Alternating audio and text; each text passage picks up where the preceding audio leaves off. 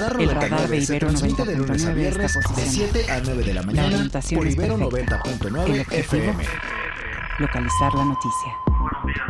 Hola, muy buenos días, Mario. Con gusto de saludarte. Muchas gracias por la invitación a su programa. Contenta de estar de nuevo con ustedes. Los acontecimientos y sus protagonistas. Todos captados por nuestro radar. El detector de información que no lo detiene ni la lluvia, ni los rayos, ni las caídas de Twitter, ni los de la bolsa, ni Vladimir Putin. Radar. Por Ibero 90.9. Con Mario Campos. Donde la información comienza.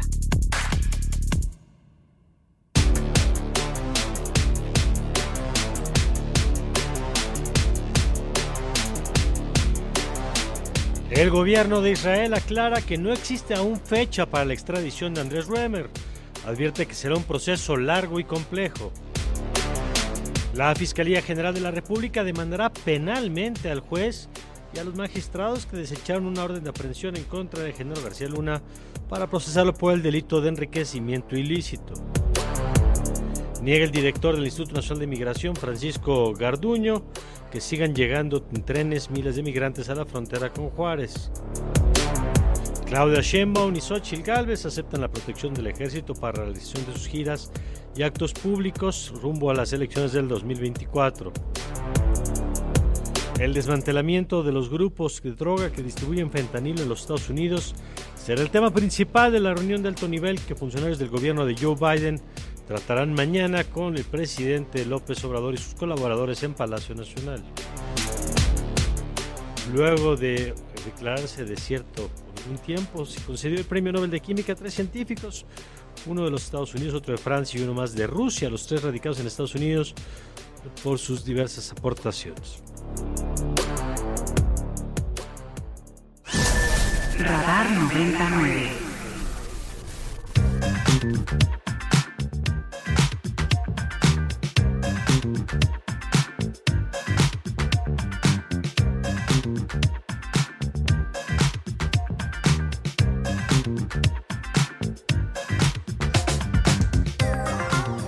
Buenos días, muy buenos días, bienvenidos a Radar 99 en esta mañana, en esta mañana de miércoles, en la que tenemos mucho que platicar en este 4 de octubre, que me dicen, ¿cómo que diversas aportaciones? Mire, es que hay quien dice que tiene que ver con eh, investigación que termina impactando hasta las pantallas de televisión eh, o los monitores, eh, tiene que ver con temas de ciencia aplicada a la medicina. Ya le vamos a contar un poquito más adelante por qué fue el Nobel de Química, aunque yo confieso que este año tanto el de química como el de física me ha costado entender los alcances, digamos, de las investigaciones que se están reconociendo, pero lo vamos a intentar un poquito más adelante en esta mañana en la que saludo a mi querida Ana Ceseña. Ana, ¿cómo estás? Muy buenos días. Buenos días, Mario, y a todas las personas que nos están escuchando. Muy bien, muy bien. Como dices, hoy tenemos mucho que platicar y aquí acostumbrándonos al horario de las 7 de la mañana. Así es, ya sabe que esta semana estrenamos horario y que además hoy le vamos a platicar, por ejemplo, de temas de derechos humanos, del pues la el giro del presidente López Obrador que pasó de tener al GIEI a perseguir al GIEI o acusar al GIEI. Vamos a platicarlo con Jacobo Dayan, la defensa de esta semana del presidente López Obrador de las Fuerzas Armadas. Vamos a tener al senador Emilio Álvarez y Casa, al que ahora también el gobierno le está poniendo la lupa, igual que por cierto, o más que hiciera el gobierno de Peña Nieto.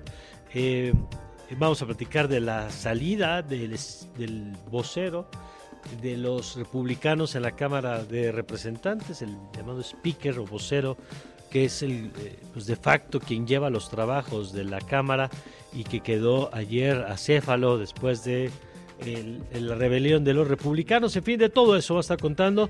Antes nada más de arrancarnos con las noticias, Ana, recordarle a nuestros amigos las vías de contacto. Claro que sí, nos pueden enviar comentarios, dudas, preguntas para que los leamos aquí al 55 529 25 99. Entonces ya saben, envíenos un WhatsApp. Nos dará mucho gusto recibir sus comentarios. Y cuando son las 7 con 7, vámonos con las noticias. Estas son las, not- Estas son las noticias.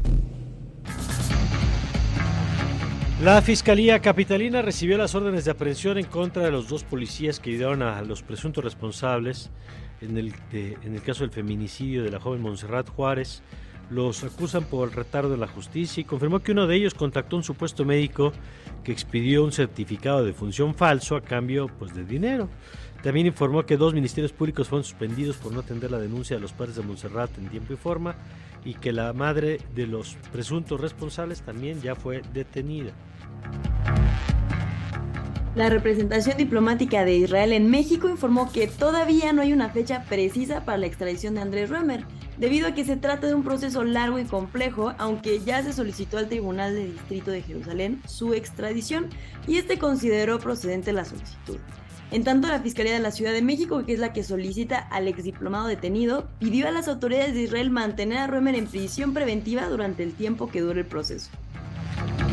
Y en más historias de jueces, un juez federal citó a Gloria Trevi a comparecer en una audiencia donde será imputada por la Fiscalía General de la República por la evasión fiscal de un contrato de 7 millones de pesos. Esto después de una denuncia que presentó la Unidad de Inteligencia Financiera, la UIF, en 2021. La cantante se presentó voluntariamente ante la Fiscalía para conocer la denuncia y dijo que en caso de defraudación fiscal, pues pagará lo que debe. Estoy fuerte, estoy bien, estoy tranquila, pero si yo debiera cualquier cosa, con el corazón y con la cara de frente, cubriría cualquier deuda.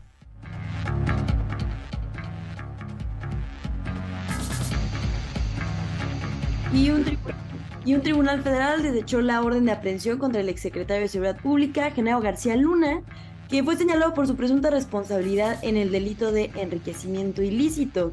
La fiscalía anunció que procederá legalmente contra el juez de control, quien inicialmente negó la orden, y de los magistrados que confirmaron dicha negativa por actuar contra la Administración de Justicia, pues el pliego de consignación documenta a detalle la forma en que el exfuncionario amasó una gigantesca fortuna que no es ni poquito equiparable a los ingresos que recibía como servidor público.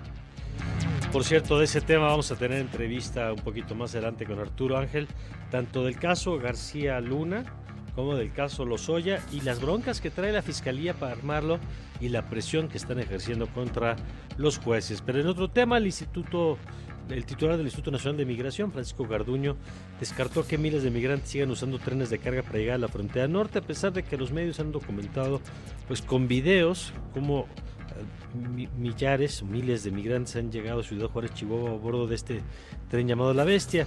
Garduño habló al salir del juzgado donde acude a firmar un cumplimiento del proceso penal en su contra, donde pues, está respondiendo por el incendio de la estación migratoria donde murieron 40 migrantes. ¿Se acuerda usted de este caso en donde 40 migrantes murieron porque estaban encerrados? Estaban encerrados, hubo un incendio, no les abrieron, murieron producto del humo y el titular del Instituto Nacional de Migración, responsable de esa institución, sigue en el cargo porque el presidente decidió pues, que no había razones para removerlo. Y en Chiapas fueron detenidas seis personas vinculadas al asesinato de dos encuestadores de Morena y el secuestro del secuestro de otro, Adrián Cid Pérez, quien continúa sin ser localizado. Ayer la hermana de Adrián comentó en una entrevista de Milenio las condiciones en que su hermano trabajaba y que nunca les dieron protección para, para realizar su trabajo. Había ocasiones que iba a trabajar dos semanas y cuando regresaba a casa era decirnos es que no nos han pagado y no nos han pagado. A lo mejor pasaba hasta un mes para que le pagara esas dos semanas de trabajo en las cuales él anduvo bajo el sol, caminando, cansándose, Claudio Sheinbaum confirmó que aceptó la seguridad ofrecida por el presidente del observador para que le acompañe en sus recorridos. En sus redes escribió que solo le planteó al secretario de la Defensa que fuera sencillo que no le impidiera estar cerca de la gente. Por su parte, la coordinadora del Frente Amplio, la senadora Xochitl Gálvez, dijo que también acepta la ayuda solo para casos específicos. Lo que acordamos es ese apoyo específico donde consideremos que hay ese riesgo. Y el fiscal general del gobierno de los Estados Unidos, Mary Garland, anunció que la desarticulación de los cárteles que fabrican fentanilo en México será uno de los temas principales a tratar en la reunión de alto nivel que se llevará a cabo mañana jueves con el presidente López Obrador en Palacio Nacional y en la que también estarán el secretario de Estado Anthony Blinken y el secretario de Seguridad Alejandro Mayorkas. Scanner 360. Y mire, la Real Academia Sueca de Ciencias otorgó hace unas horas el Premio Nobel de Química a tres científicos que descubrieron y sintetizaron puntos cuánticos, el francés Mungi Bavendi, el estadounidense Louis Bruce y el ruso Alexei Ekimov, todos radicados en Estados Unidos. Sus hallazgos eh, pues se utilizan ahora en temas como la luz de las televisiones, las lámparas LED o la tecnología que utilizan los cirujanos para combatir los tumores cancerígenos. Les contamos que el presidente español Pedro Sánchez buscará llegar a un acuerdo con los partidos nacionalistas e independentistas para conseguir formar un nuevo gobierno en España. Tras ser designado formalmente por el rey Felipe VI como candidato a un nuevo mandato, un objetivo para él que tendrá como plazo máximo hasta el 27 de noviembre próximo y no de lograrlo se convocará a nuevas elecciones. Crack 90.9. Y ahora nos vamos con un avance deportivo con Omar García. Buenos días, Omar. ¿Cómo están amigos de Radar 99? Muy buenos días. Pues vámonos con eh, el adelanto con la fecha doble, decimoprimera jornada de la Apertura 2023 en la Liga MX varonil. Ayer Puebla y Monterrey empataron a uno, mientras que las Águilas del la América golearon 4 por 0 al Pachuca y exorcizaron a uno de los equipos que más se le atragantan al conjunto a su crema en el Estadio Azteca. Hoy tenemos cuatro partidos, Necaxa y Cruz Azul, así como los Pumas que recibirán a los Gallos Blancos de Querétaro en Ciudad Universitaria, Tigres y Toluca, y así como Santos y Tijuana en duelo de norteños. Ya estaremos platicando el día de mañana cómo cierra esta fecha rumbo al decimosegundo fin de semana en este primer torneo del ciclo futbolístico 2023-2024 en la Liga MX varonil. Y ya nos escuchamos en el Largos y Tendidos con el resto de la jornada. Gracias, gracias Omar por la información. Vamos un poquito más adelante a volver contigo para que nos cuente los detalles no libre de escándalos, por cierto, con el caso de los jugadores del, eh, de Chivas que se armaron una fiesta pues en medio de la concentración y bueno, ya alguien les hizo el favor de grabar los videos mientras estaban eh, acompañados y se hicieron públicos y bueno, pues ya fueron suspendidos ayer eh, varios de los integrantes de ese equipo. Pero bueno, vámonos con nuestra primera entrevista de esta mañana. Y vamos a arrancar eh, con el senador Emilio Álvarez y Casa, quien ya está con nosotros en la línea. Eh, senador, como siempre, qué gusto saludarlo, muy buen día. Igualmente, Mario, muy buenos días y por tu conducto un abrazo a la comunidad de Ibero.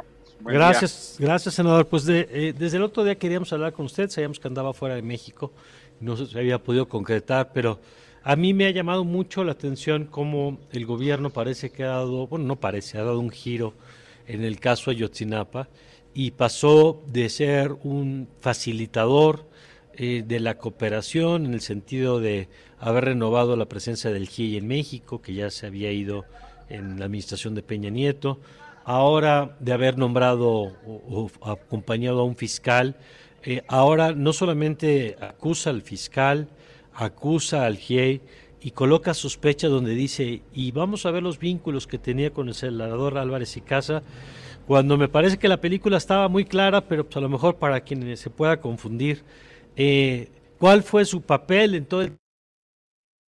y cuál es su relación con el ex fiscal? Eh, en efecto, lo, lo que refieres de inicio, Mario, es un vuelco de 180 grados el presidente López Obrador eh, pasó de la exigencia de justicia a un nuevo pacto de impunidad. Eh, no le toca a él, por no ser juez, determinar culpabilidades e inocencias. Eso corresponde a las instancias jurisdiccionales. Y quedó clarísimo, como ya lo hizo saber Omar Gómez, el fiscal especial, que hubo un pacto de Estado donde estuvo el presidente estuvo el secretario Dan Augusto, el subsecretario Encinas, el fiscal Gertz y el entonces presidente de la Corte Saldívar para irrumpir en la investigación que se estaba haciendo. A ojos vistos de todos, en la mañana el presidente incluso dijo que había personas dentro del ejército a los que no se iba a procesar. Eso lo decidieron y los demás personajes. Y a partir de ahí se cambió todo el proceso que se venía generando en la investigación de Ayotzinapa. El GEI pasó de ser una instancia bienvenida, ahora inclusive, dicho en palabras del presidente, una, una instancia en la que no confía. El mismo fenómeno que sucedió con Peña. Cuando necesitaron credibilidad, cuando necesitaron investigación, los convocaron, pero cuando no les gustan sus conclusiones, entonces los atacan. Y una de las maneras para intentar justamente desacreditar el mensaje es buscar desacreditar al mensajero. Esa suerte ha corrido ahora el GIEI, ha corrido Omar Gómez, y en la búsqueda de esas desacreditaciones tratan de hacer una vinculación de Omar Gómez con mi persona. Yo quiero decir que respeto absolutamente la congruencia, la integridad y el trabajo de Omar. Omar fue secretario técnico del grupo de expertos y a propuesta del gobierno de la designación que yo no tuve nada que ver, es fiscal. El presidente y su equipo tienen que hacerse cargo de sus decisiones. Lo que no les gustó fue que Omar no se prestara a la manipulación. Lo que no les gustó es que Omar decidiera renunciar por el manoseo, la manipulación y la erupción grosera del cambio del sentido de la investigación. Y a partir de eso, el presidente incluso ha empleado la palabra una especie de rebelión o sublevación dentro de la fiscalía. Eh, nada tuve que ver con la designación de Omar como secretario técnico en el IGEI, eso lo decidieron los expertos, y nada tuve que ver con su designación como fiscal. Eh, lo que tiene el presidente que se hace cargo es que infelizmente él ha optado por la impunidad y no por la justicia, y él ha optado por darle la espalda a las víctimas. Los padres de los chicos desaparecidos, las madres, pues ya le están haciendo un reclamo, en mi opinión, absolutamente fundado, por lo que muchos leemos como una traición a las víctimas. El presidente dijo que se quiere reunir con los padres, con las madres, pero sin abogados ni asesores. Eh, ¿Qué significa eso en términos, qué mensaje está mandando el presidente con esa declaración? Las víctimas tienen el derecho constitucional de un defensor, incluso hasta por mandato legal. El presidente ha sido una de las figuras que más ha lucrado con el hecho de Ayotzinapa como opositor y ahora como presidente. Cuando él habla administrar el dolor, yo pensé en él. Incluso voceros oficiosos muy cercanos a, él, eh, Pigmenio Ibarra, todas las noches sigue haciendo mustiamente el reconteo de la memoria de los 43 desaparecidos, como si no tuviera cinco años de responsabilidad de gobierno. Este presidente, su gobierno, ya son corresponsables de ese fenómeno de desaparición forzada. Y, y esto se da en el marco, se da en el marco de que ayer en Ginebra se presentó el informe del Comité de Desapariciones Forzadas de la ONU, que en la primera frase pues desmiente lo que dice el presidente. Dice el Comité de Desapariciones Forzadas de la ONU, eh, hay una impunidad casi generalizada de las desapariciones. Y en el caso de Yotzinapa se ve con mucha claridad.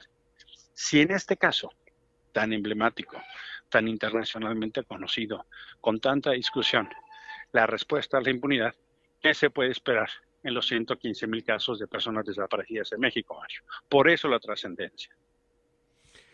¿Qué lectura hace, senador, de este giro del que platicaba hace rato, que además eh, es imposible desligarlo de la otra defensa que hace el presidente del ejército y su papel en el 2 de octubre, eh, diciendo pues que básicamente los responsables fueron los civiles, los mandos civiles, y haciendo una defensa del papel de las Fuerzas Armadas, pues tanto en el caso de Ayotzinapa, donde dice pues, sí algunos elementos, pero no hubo, eh, en todo caso sí hubo alguna omisión, eh, y por supuesto la exoneración en el caso del 2 de octubre. Mira, hay dos elementos en, este, en esta reflexión. La primera es uno tiene que optar en los procesos de justicia por la justicia en sus términos o la justicia en términos de excepción y en términos de impunidad. No se puede pretender avanzar en justicia y tutelar, proteger a las víctimas o tutelar, intentar proteger a perpetradores. el presidente ya optó, ya optó por intentar proteger a los perpetradores o parte de los perpetradores. En esa opción, pues no hay manera de quedar bien con las víctimas. El presidente optó, al igual que el sexenio pasado, por una estrategia de Estado para cubrir a una parte de los perpetradores. Incluso la explicación que da ayer es exactamente la misma que dio Peña. ¿eh? Es notable el cambio. O sea, lo que nos dice es la verdad histórica. Un grupo de autoridades locales coludidas, pum, pum, pum, pum. La misma. O sea, tantos años de, pues, ya no sé, de simulación de Argüende para llegar a la misma conclusión. La segunda es que el presidente ha optado por un proceso de militarización y militarismo que no tiene precedente en la vida pública. El presidente no solo les ha dado un trato de excepción y excepcional en materia presupuestal, en materia de tareas, en materia de responsabilidades, sino que ha redefinido por la puerta de atrás el pacto cívico-militar. Este presidente hoy co-gobierna con las Fuerzas Armadas. El trato, incluso, no solo en los años anteriores, sino en el último año de su gobierno, de privilegio en materia presupuestal, no tiene precedentes. La cantidad de responsabilidades civiles que ha asumido el ejército obedece a este entendimiento del presidente de las Fuerzas Armadas como la única entidad confiable, pero con el peligro que lleva y la amenaza a nuestra democracia, que las Fuerzas Armadas realicen funciones que le corresponden a las instancias civiles, Mario. Bueno, pues eh, yo le agradezco, senador, la oportunidad, como siempre, de platicar y vamos a ver cómo se siguen desarrollando las cosas, porque sí, este giro es, es notable y vamos a ver hasta dónde llega.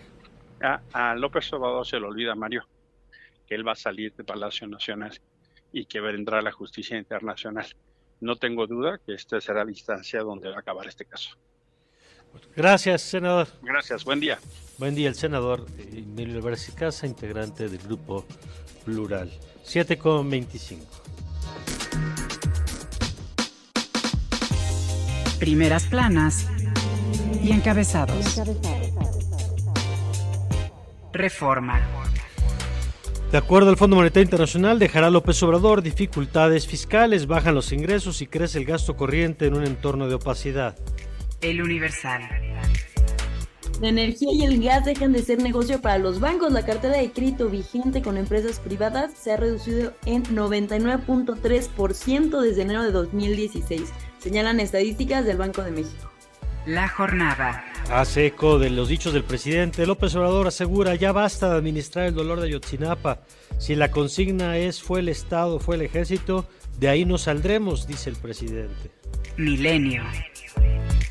Custodia militar a Claudia y Xochitl. La morenista pidió algo sencillo y la opositora un esquema básico. Mientras tanto, García Harfuch niega tener un cuerpo especial de seguridad.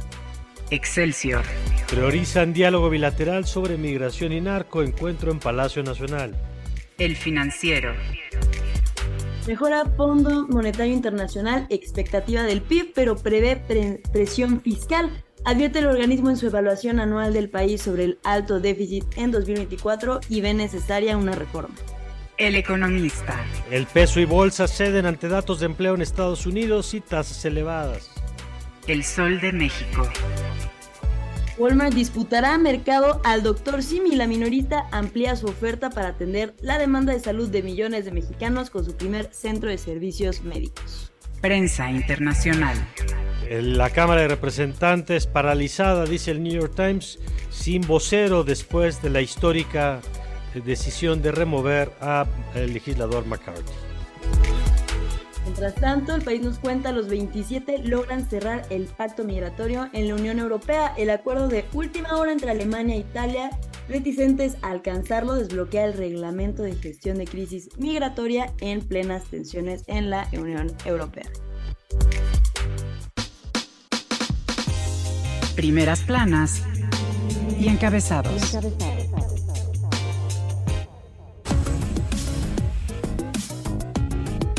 Vámonos a un corte y vamos a regresar con más información. Le adelanto que un poquito más adelante vamos a tener a Aribel Contreras para ver qué está pasando en Estados Unidos. Luego Jacobo Dayan, cuando vamos a retomar este asunto del giro del presidente Arturo Ángel para que le explique a usted lo que va de los casos Lozoya y García Luna, entre otros temas. Ya volvemos.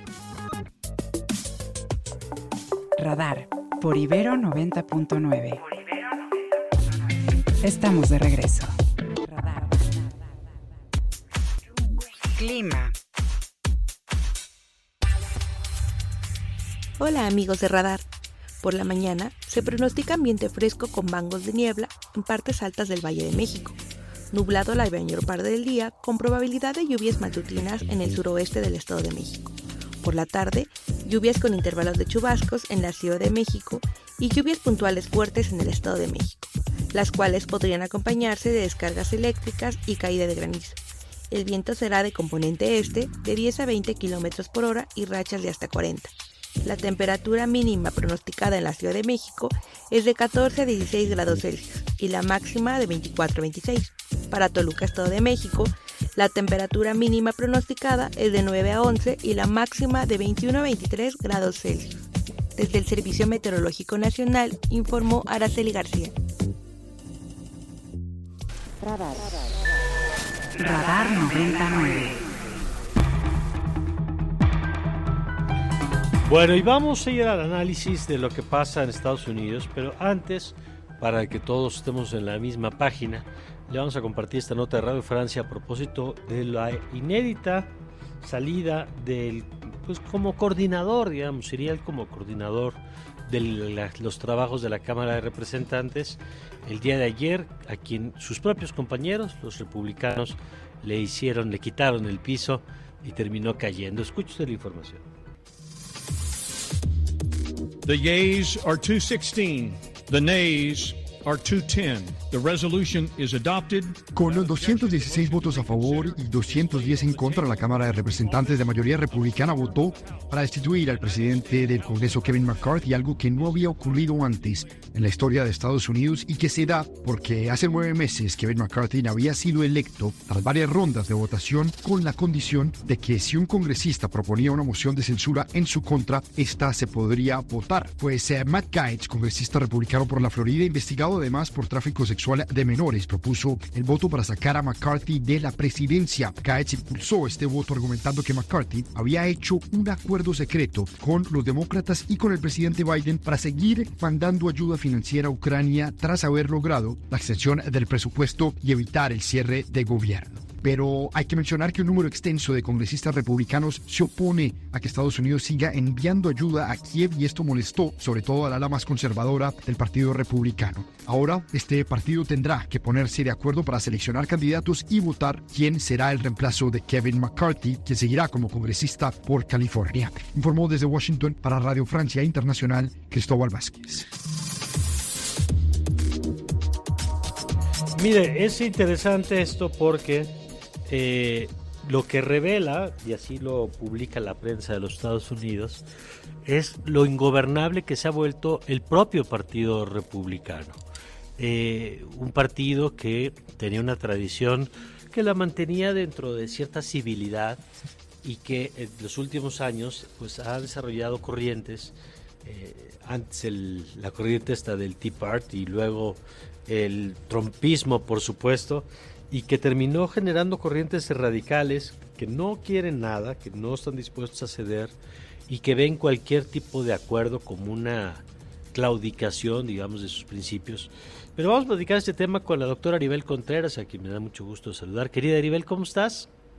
Muy buenos días, mi querido Mario. Qué gusto poder estar aquí con ustedes en Radar 90.9 y con todo tu auditorio. A ver, ayúdanos a entender esto que es inédito. No, no, creo que no había precedente de que el propio partido que llevó al speaker o al vocero a, la, a esa posición, pues ahora, luego de que eh, termina negociando con los demócratas un acuerdo mínimo para que no entraran en, el famoso default y no empezaran a dejar de pagar cosas y pudieran prolongar el presupuesto unos 45 días más, pues termina por costarle la cabeza, Aribel.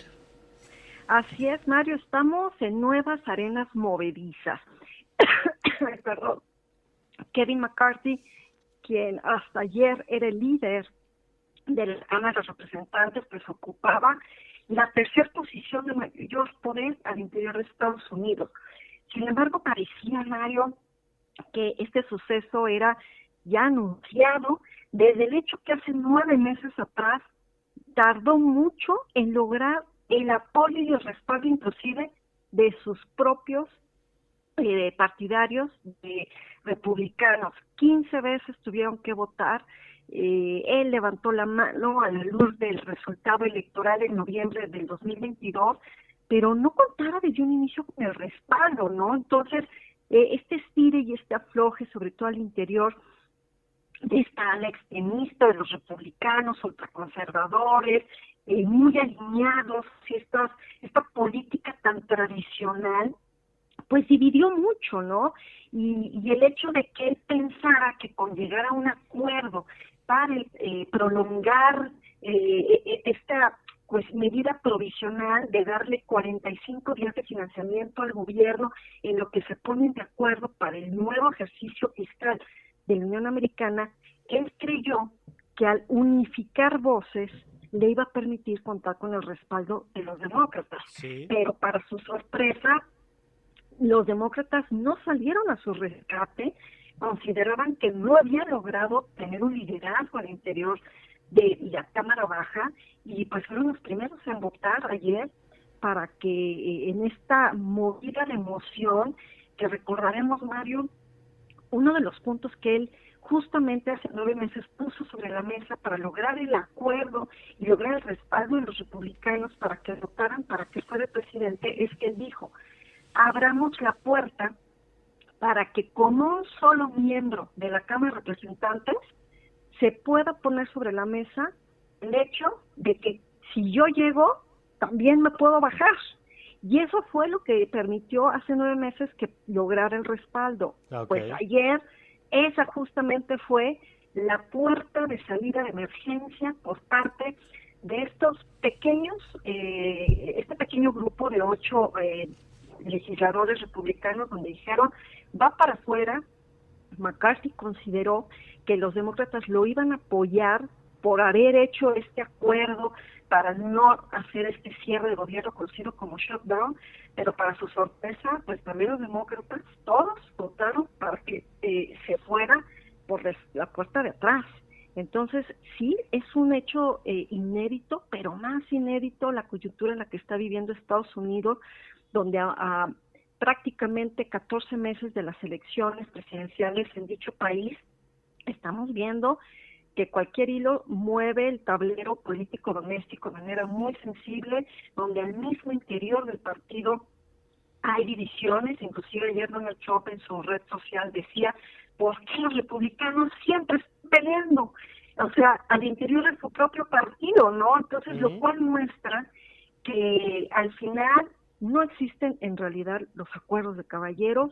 La política de Estados Unidos me parece, eh, Mario, desde mi perspectiva, que cada vez se pulveriza, se hace mucho más frágil, es mucho más volátil ante cualquier movimiento y a poco tiempo de, de un escenario electoral muy complicado donde es altamente probable que nuevamente veamos a Trump y a Biden verse las caras en el ring de box electoral pues eh, ya estamos viendo esta antesala de cómo van a venir los trancazos, ¿no? De acuerdo. Buenos días, Aribel. Te saluda Ana Ceseña. ¿Cuáles son los escenarios o consecuencias que se pueden presentar con esta destitución?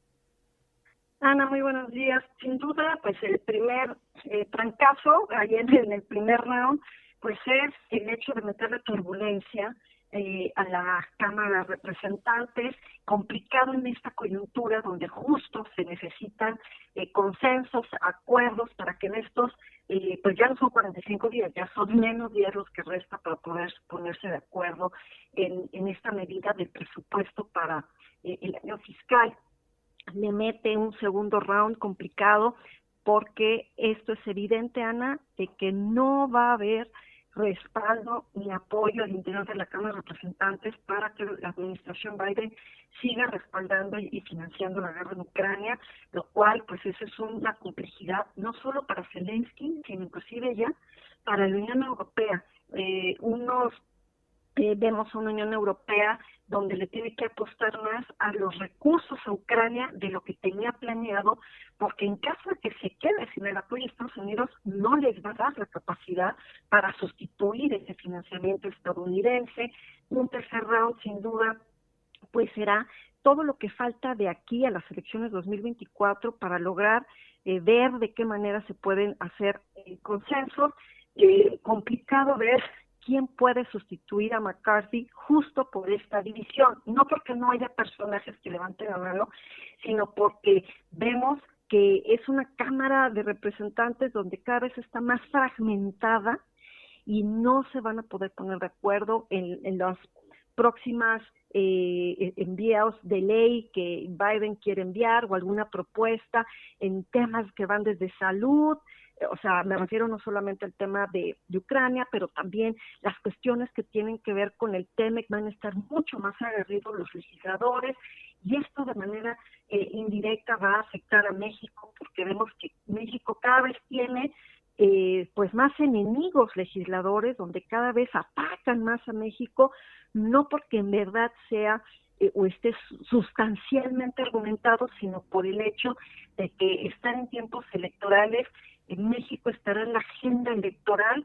como una manera de los republicanos de atacar a, la administración de Joe Biden, pero también estaremos viendo que pues muchos legisladores cada vez actúan de manera mucho más eh, distinta y mucho más alineada a sus propios intereses más que a un interés colectivo. Esto habla mucho también de la sociedad estadounidense, ¿no? Una sociedad dividida, egoísta, individualista, que le apuesta más a sus intereses de cada quien más que una visión de nación. Y esto tendrá un impacto a largo plazo a una fragilidad con respecto a esta hegemonía estadounidense donde desde hace años atrás hemos escuchado de la decadencia. Estas son estas pequeñas pinceladas, estos pequeños pasos que justo van a llevar a este camino a Estados Unidos que lejos de avanzar con una visión estratégica, pues son pedazos, se fracturan y por lo tanto, pues eh, estaremos viendo que es el camino perfecto lo que está esperando Rusia y China. Bueno, vaya panorama que nos acabas de contar. Muchas gracias, Aribel. Al contrario, mi querido Mario, Ana, todos en cabina, un fuerte abrazo como siempre. Muchas gracias por esta gentil invitación, porque este, este round apenas comienza. Así es. Y vaya que hay que poner la lupa a lo inédito que estamos viendo. Gracias, la doctora Aribel Contreras, es la coordinadora de negocios globales aquí en la Universidad Iberoamericana. 7 con 42.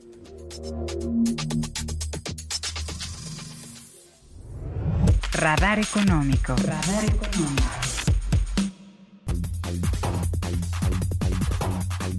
En el radar económico les contamos, la economía mexicana estaría creciendo en los últimos meses por arriba de su tendencia de largo plazo.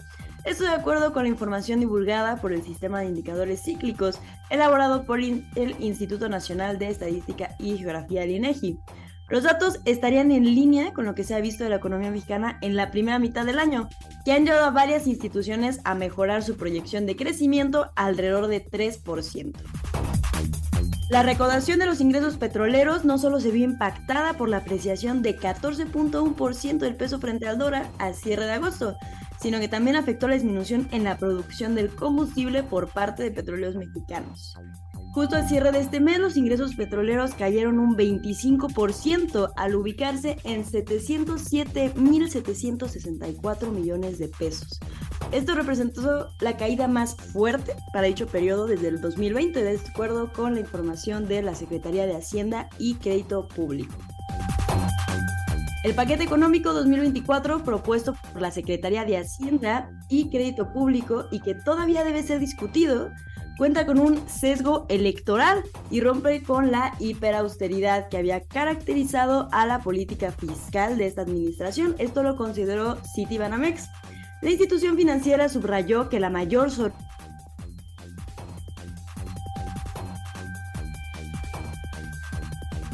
Bueno, ahí tuvimos algún problema con el audio, con el enlace. Con... Ahí estás. Ya te escuchamos de nuevo, Ana. Perfecto, gracias. El Fondo Monetario Internacional advirtió sobre las dificultades que el próximo gobierno de México enfrentará para retomar la consolidación fiscal, luego del elevado déficit que se planea para el gasto del 2024. La institución remarcó que serán necesarias medidas para aumentar los ingresos tributarios, como eliminar la tasa de cero IVA o ampliar el impuesto a la renta personal. Y para terminar, esta mañana la criptomoneda Bitcoin tiene un valor de 27.600 dólares, mientras que un dólar nos cuesta 17 pesos con 89 centavos. Gracias, Alfonso Cerqueda, por la información financiera. Radar. Radar 99. Policías municipales, esa es mi hipótesis, y la delincuencia eh, que dominaba esa región, que eh, esa delincuencia tuviese vínculos con algunos militares. O que los militares de la región se hayan enterado y no hayan evitado que desaparecieran los jóvenes y que hubiesen cometido el delito de omisión es otra cosa, a que desde el gobierno, desde arriba, Peña hubiese ordenado, o el general secretario de entonces, la desaparición de los jóvenes. Esto dijo ayer el presidente López Obrador y vamos a seguir con este tema ahora con Jacobo Dayan, especialista en materia de derechos humanos. Jacobo, bienvenido como siempre aquí a la Ibero. Buenos días. ¿Qué tal? Buenos días, Mario. ¿Cómo estás? Pues bien, y con mucho interés en conocer tu perspectiva sobre estas declaraciones del presidente López Obrador. Bueno, pues el presidente lleva un par de días ya con declaraciones este, pues que abiertamente eh, reconoce responsabilidades penales eh, a lo mejor antes de entrar al caso Ayotzinapa me gustaría nada más mencionar lo que dijo sobre el 2 de octubre, eh, que las Fuerzas Armadas recibieron las órdenes de cometer los crímenes del 68 y que los responsables son los que dieron las órdenes, es decir, los superiores, eh, pues ya sea el presidente de entonces o el secretario de la defensa de entonces. No, uh recordarle al presidente que desde hace ya, pues, desde después de la Segunda Guerra Mundial, cuando los nazis argumentaban de frenes, pues los estándares internacionales dicen que obedecer órdenes criminales no exime de responsabilidad. Mm. Entonces la responsabilidad cae en quien da la orden y en, que, en quien ejecuta una orden criminal. Entonces, bueno, cerrado el, tema del 2 de octubre del 68. Sí, sí, sí, en el caso de Ayotzinapa, pues lo que nos lo que acabamos de escuchar es un refrito de la verdad histórica. Aunque el FINAS diga que no, de la que hizo el gobierno de Peña Nieto, el de Murillo Caram, de que pues el asunto es local, ¿no? Que era el presidente municipal, las policías locales, el crimen organizado local, y bueno, pues sí, hubo algunos que vieron y que, no hicieron y hasta ahí queda. Eh, pues, en ningún momento creo que la, eh, la investigación, los abogados de los normalistas o el propio grupo interdisciplinario de expertos independientes insinuó que la orden la dio Peña Nieto o la dio el general secretario de la Defensa.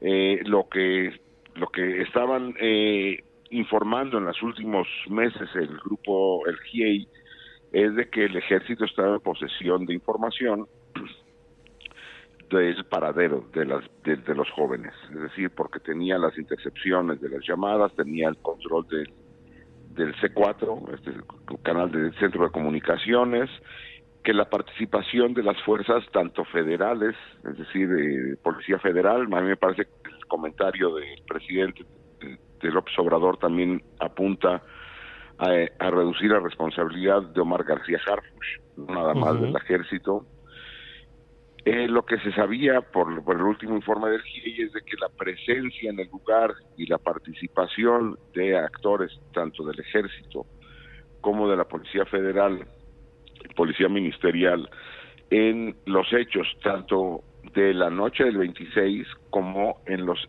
siguientes días en que se tiene prueba por los informes del propio Sedena que algunos de los estudiantes seguían con vida.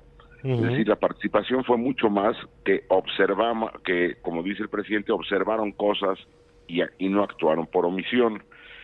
Y luego, eh, lo que sí ha podido probar este gobierno, es decir, es, hay que reconocer, es la trama que se armó, el, todo el círculo que se armó para encubrir el caso hace en el sexenio de Peña Nieto.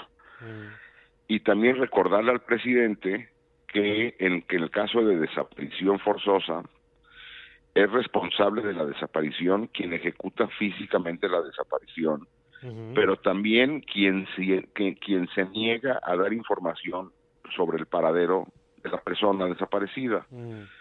En ese caso, son responsables de desaparición, pues evidentemente el crimen organizado, las policías que participaron y algunos otros funcionarios, pero también son responsables los que en el sexenio Peña Nieto ocultaron el paradero de los jóvenes sabiendo dónde estaban, porque, eh, porque por información del GIEI se sabe que el ejército está en posesión de esa información, que es la que se niega a entregar. Entonces, todos los que hayan participado en aquellos, como, como los mencionaron, reuniones de alto nivel para crear la verdad histórica del sexenio Peña Nieto, son responsables de desaparición, así como el, eh, pues eh, los funcionarios de la Sedena de la actual administración que se niegan a dar información o aquellos que participaron en el desayuno que nos enteramos por el, maravilloso reportaje de John Gibler eh, sobre testimonios de Omar García Trejo, el ex fiscal del caso, pues que, que, hubo un desayuno en el que participaron Andrés Manuel López Obrador, el, el secretario de Gobernación, Adán Augusto, López, eh, subsecretario Encinas, el ministro de la Suprema Corte, que no tendría, no entiendo por qué demonios hace sentado con el Ejecutivo creando planes de investigación, eh, Arturo Saldívar y el propio Gertz Manero.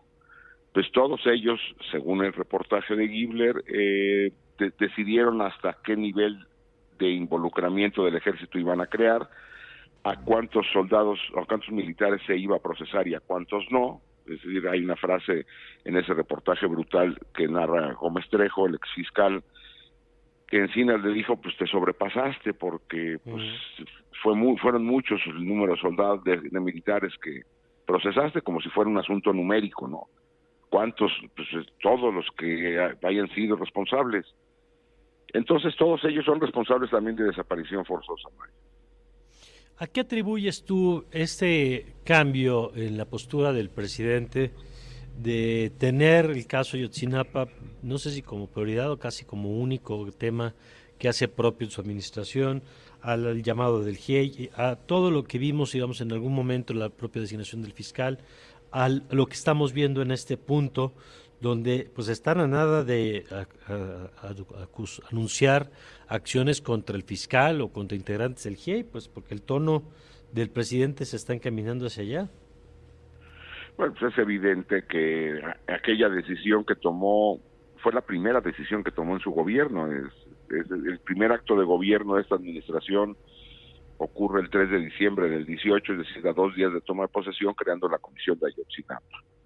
Pues sí, evidentemente yo creo que tenía en ese momento la voluntad. Eh, yo creo que no tenía todavía en mente el presidente el nivel de involucramiento que iba a tener su gobierno con las Fuerzas Armadas.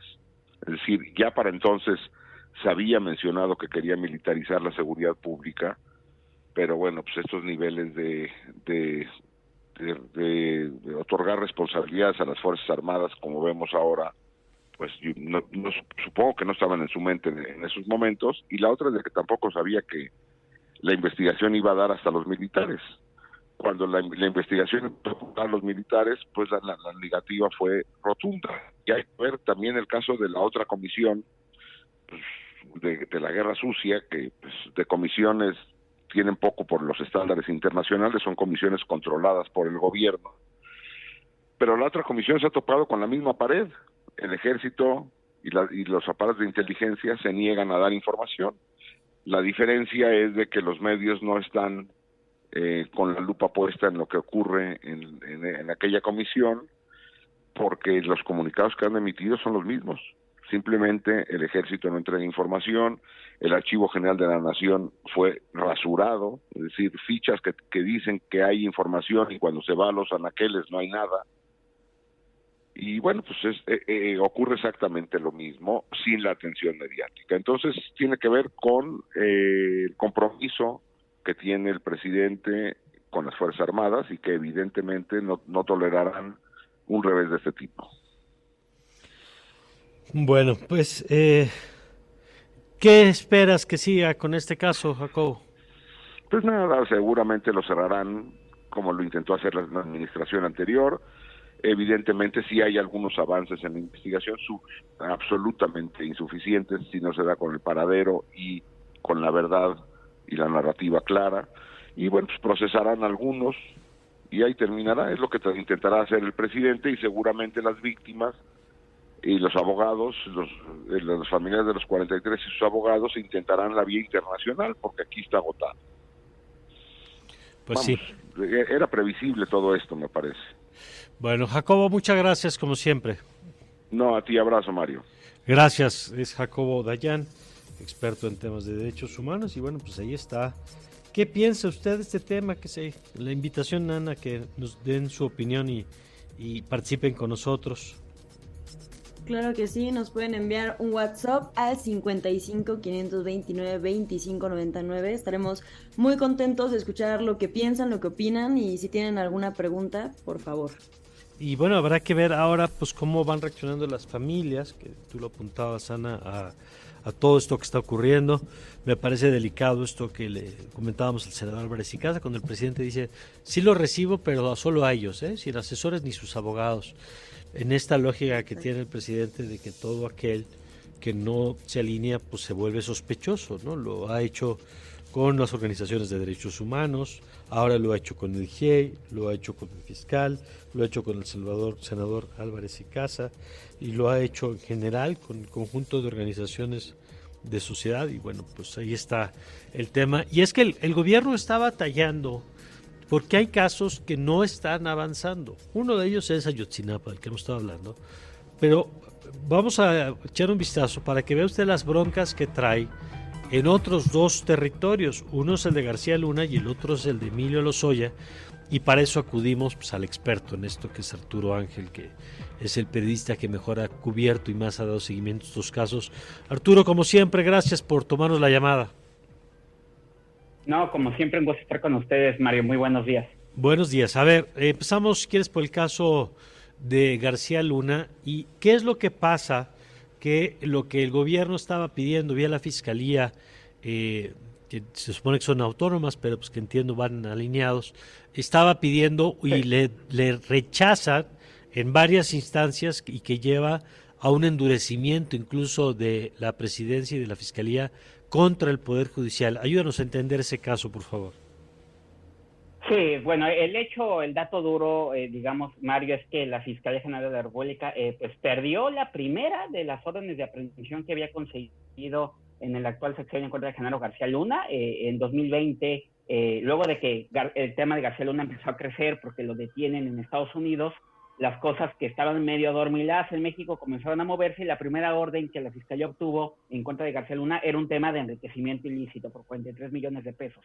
A esa luego le siguieron otras, una por el, tema de Rápido y Furioso, este operativo de armas, otra por eh, sobrecostos en, contratos de penales federales y la última hace unos meses muy llamativa por lavado de dinero en donde están involucrados su familia, etcétera. Pero esa primera orden por enriquecimiento ilícito que era importante, eh, em, Mario, porque a partir de ella se pidió la extradición de García Luna, empezó a tener muchos problemas conforme avanzaron los últimos dos, tres años, porque evidentemente García Luna comenzó a promover amparos, eh, los jueces empezaron a encontrar fallas en cómo se había sustentado el caso, desactivaron en algún momento la orden, la fiscalía volvió a intentarlo, de hecho hace unos dos o tres meses cuando la fiscalía sacó un recuento de cómo iba el caso García Luna, ya no mencionaba esa orden, lo cual, lo cual era raro. Digo, a lo mejor si alguien no sigue tanto todo el tiempo el tema de García Luna, pues no nota eso, pero a los que lo hemos cubierto nos dimos cuenta que ahí faltaba una, ¿no? Y, lo que confirma la Fiscalía el día de ayer es que sí, pues que la perdieron, que tanto en primera instancia un juez federal como luego un tribunal colegiado